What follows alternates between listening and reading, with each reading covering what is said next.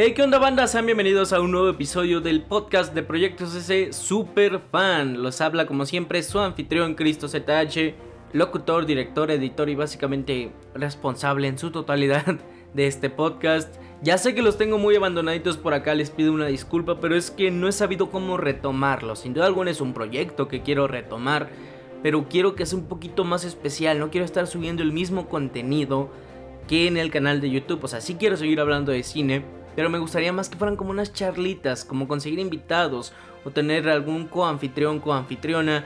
Así que todavía estoy checando qué hacer con el podcast. Pero en lo mientras, les dejo este episodio sobre las películas que más me gustaron del 2022. Si ustedes tienen alguna idea, alguna sugerencia, alguna queja, Contáctenme por medio de mis redes sociales, me encuentran como arroba cristozh en TikTok, Twitter, Instagram y Letterboxd. Vayan a seguirme, mándenme un mensajito y siempre estoy muy atento ahí con ustedes, así que sí, síganme. Y creo que sin nada más que agregar, pues los dejo con mi top 10 películas del 2022. No es un pájaro ni un avión, es el podcast más súper de todos. Super Fan. Para mí el 2022 fue un gran año para el cine, con varias cintas originales y debuts muy interesantes, así también como secuelas y regresos que nadie esperaba y resultaron ser grandiosos. Y es por eso que aquí te voy a dejar cuáles fueron mis películas favoritas del 2022. Hola gente, ¿cómo están? Yo soy Cristo y sean bienvenidos y bienvenidas a un nuevo video en un nuevo año aquí en Proyecto CS. Comencemos. Ya por fin, por fin de regreso en este bello y nuevo año 2023. El último video que subí fue mi opinión de Avatar The Way of Water. Si ustedes ya vieron Avatar pero no han visto mi opinión, por favor, vayan a verla y coméntenme qué les pareció. Vamos a empezar este 2023 con muchas ganas. Sé que se vendrá nuevo contenido, nuevos proyectos y muchos, muchos videos, muchas opiniones aquí para este canal. También quiero retomar el proyecto del podcast. Este audio que estaré usando para este video se estará subiendo en formato de podcast. El podcast de Proyectos CC se llama Super Fan y pueden encontrarlo en su plataforma de podcast preferida. Así que ya sin mucha guagua, empecemos con cuáles fueron mis películas favoritas del 2022. Quiero empezar con algunas que no entraron al top 10, pero disfruté muchísimo y creo que vale la pena mencionar por si ustedes no las han visto, pues para que vayan a dárselas, porque estas películas también las disfruté bastante, pero no entraron en mi top de lo mejor del año. En menciones honorables tenemos Barbarian, de lo mejor en cuanto a terror el año pasado, con una atmósfera bien lograda y lo genial de esta cinta es que nunca adivinas lo que va a pasar a continuación. Se sacan un plot twist terrorífico de la nada que termina convirtiéndola en una película muy emblemática. Smile, esta cinta de terror que trata sobre una leyenda urbana, sobre esta sonrisa que se va contagiando y van muriendo las personas. Sí, fue una grata sorpresa del 2022. A mí me dio mucho miedo, eh, me puso muy mal. Así que si no lo han visto, vean Smile. También Doctor Strange 2. Solo una película de Marvel entró en mi top 10 y no fue ni Doctor Strange ni Thor Love and Thunder. Doctor Strange in the Multiverse of Madness tampoco se logró colar en mi top 10, pero creo que es muy disfrutable. Me gustó mucho ese toque de terror, ese toque de Sam Raimi, así que sí, sí fui fan pero no la considero de lo mejor de lo que viene el 2022. Glass Onion de Netflix, la secuela de Knives Out que en mi opinión es una gran secuela. No tiene ese giro tan cabrón que tuvo Knives Out, pero es muy entretenida, muy divertida, te mantiene en este hilo del misterio, pero no la metí porque no marinó bien, se estrenó hasta final de año y como que dije, la acabo de ver, ya son los últimos días del año, ya, ya tengo mi top no la voy a agregar así de putazo. Y a otra que le pasó esto mismo, que se estrenó ya casi hasta el final y ya no quise meterlo a pesar de que sí me gustó mucho y fui muy fan, es Avatar The Way of Water. Una gran secuela, tanto visual, la historia, les dije, a mí me gustó más que la 1, así que sí, sin duda alguna merece una mención muy honorable de lo mejor del 2022. Otra película es Afterson, esta película un poquito más de autor, más indie underground, que fue el debut de la directora Charlotte Wells, protagonizada por Paul Mescal y Frankie Corio, es la historia sobre un padre y su hija en unas vacaciones por Europa. Muy llegador esa peli, ¿eh? la neta si no la han visto. O sea, sí es esta película de esas que llegan a sentirse lentas y tediosas, pero en el fondo tienen un mensaje que sí, sí está bien sentimental de lo mejor que vi, pero no entra en mi top 10, lo siento. Sé que a muchos les gustó esta peli. Y la última que no logró entrar en mi top 10, pero sin duda alguna también disfruté muchísimo, fue Elvis. Esta película biográfica de Baz Luhrmann protagonizada por Austin Butler. Fui fan, ¿eh? Fui fan de su estilo, todo excéntrico, las canciones, la interpretación magnífica de Butler como Elvis Presley. También, también merece mención honorable. Y ahora sí, vayamos con mi top 10 de las mejores películas del 2022. En el número 10 está Scream o Scream 5. Vaya manera de regresar la saga protagonizada por el asesino Ghostface, uno de los asesinos más emblemáticos del género slasher y que yo creo que tal vez es la mejor secuela desde la original de Scream. Se siente un capítulo muy importante dentro de la franquicia porque viene a revivirla. Este año se estrena a las 6 que yo espero muchísimo, pero se siente que pasaron la antorcha a estos nuevos protagonistas también con el apoyo de los protagonistas originales. Me acuerdo que esta película salió a principios del 2022, salió como el 15 de enero más o menos y a mí me había dado COVID.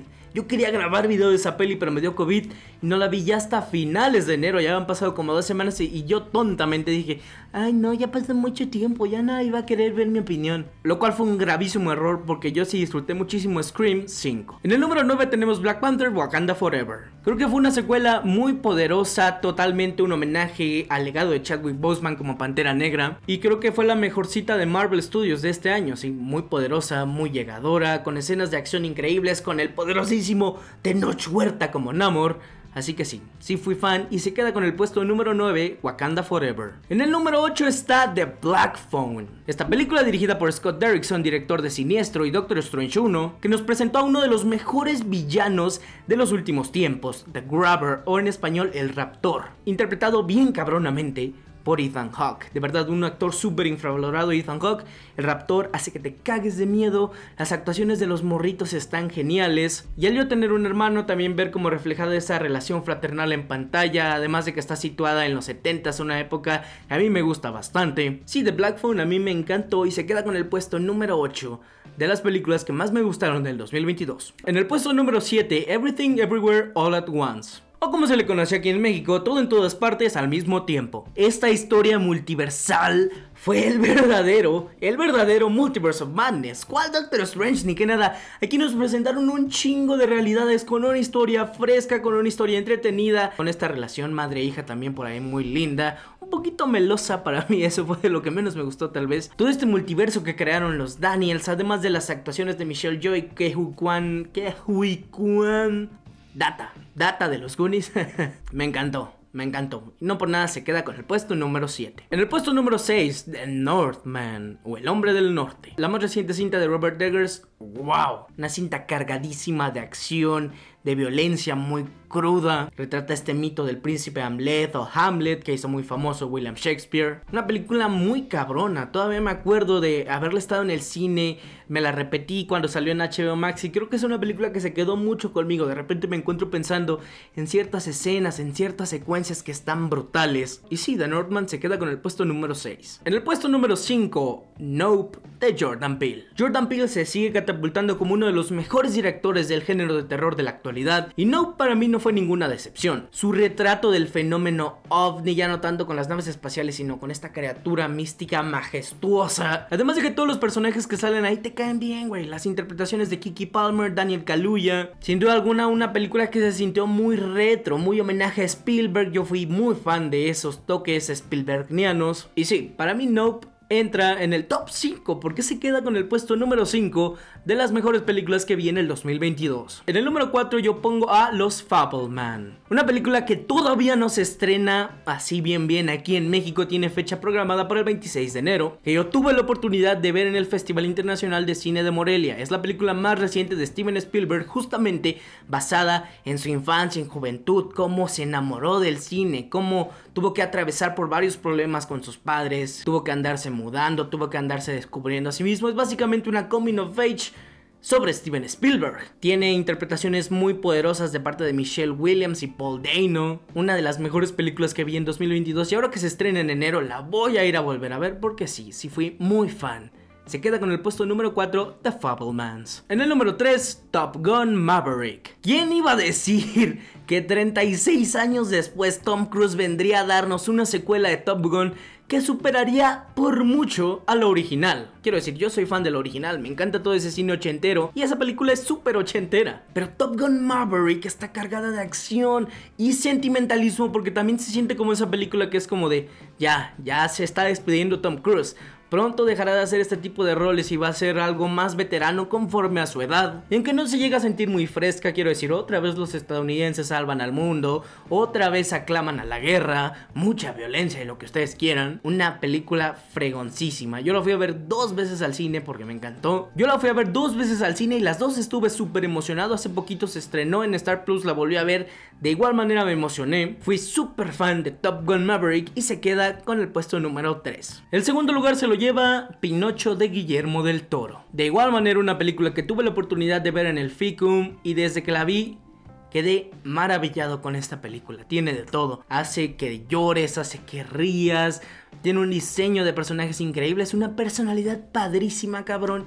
Es la mejor adaptación o reinterpretación de Pinocho que se ha visto en muchísimo tiempo. El mexicano logró reimaginar una historia universalmente conocida y nos dio algo totalmente fresco y que se siente muy padre, muy mágico. Y verla en el cine fue todavía más increíble. Sí, después llegó a Netflix, pero no es lo mismo. No es lo mismo. Desde que la estaba viendo en el cine, los primeros 10 minutos yo dije, wow, eso sin duda alguna va a ser de las mejores películas que he visto en el año, apenas era octubre, finales de octubre, y dije, esto va a ir a mi top. Y se queda con el puesto número 2 de las mejores películas que vi. Y en el puesto número 1, tal vez siempre hago esto.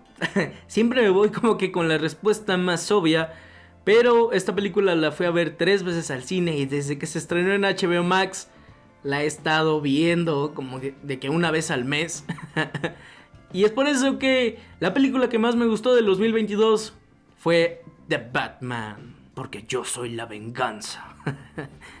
¿Quién diría? ¿Quién diría que Robert Pattinson sería un gran Batman? Yo siempre confié de él. Yo nunca dudé de él, la neta. Y la visión de Matt Reeves se ve increíble. Y lo mejor de todo es que a pesar de que es una película de casi 3 horas, te deja con ganas de más. Quieres seguir viendo a Pattinson, quieres seguir viendo a este universo, este nuevo universo creado por Reeves. El acertijo interpretado por Paul Dano. ¿Qué contraste? Se nota un chingo el contraste entre el acertijo y luego ser el papá de Spielberg en los Fableman. Sin duda alguna, creo que fue mi actor favorito del 2022, Paul Dano, ¿eh? Pero sí, The Batman creo que está cargada de acción, creo que nos entrega una gótica, una ciudad gótica que no habíamos visto tan bien reflejada o con tanta personalidad antes en el cine, con este nuevo Batman que su traje está chingón, que sus tácticas son chingonas, que es un detective 100%, un detective novato sobre todo porque apenas es su segundo año, todo, toda la atmósfera que rodea The Batman es increíble y es por eso que fue mi película favorita del 2022. Estas simplemente son las películas que yo más disfruté, es un gusto 100% personal. Si no estás de acuerdo y crees que mi bagaje cultural es muy pobre y que solo veo cine comercial y debería estar viendo más cine noruego de 7 horas en blanco y negro, pues bueno, hasta tu canal y habla sobre ese tipo de cine. no, ya en serio, coméntenme si alguna de las películas que dije se queda en su top de lo mejor del 2022. Y es más, coméntenme acá abajo cuáles fueron sus películas favoritas del año pasado, cuál es su top de las mejores películas que vieron en el 2022. Muchísimas gracias por quedarse hasta el final del video. Si les gustó, por favor no olviden dejar su like y suscribirse. Eso me ayuda muchísimo para que este canal vaya creciendo poco a poco, semana con semana. Y empezamos con todo en enero porque se viene Babylon, se viene Terrifier 2. Eh, se ve que va a estar asquerosa, pero creo que la iré a ver por compromiso. Así que sí, espero que todos tengan un excelente 2023, échenle todos los kilos. Y espero que este canal vaya creciendo más y más ya. Ya por fin ayúdenme, ayúdenme a monetizar amigos. ayúdenme aunque sea que me den 20 o 50 pesos por video. Estaría chingoncísimo. Yo fui Cristo ZH y nos vemos en el siguiente video. Bye.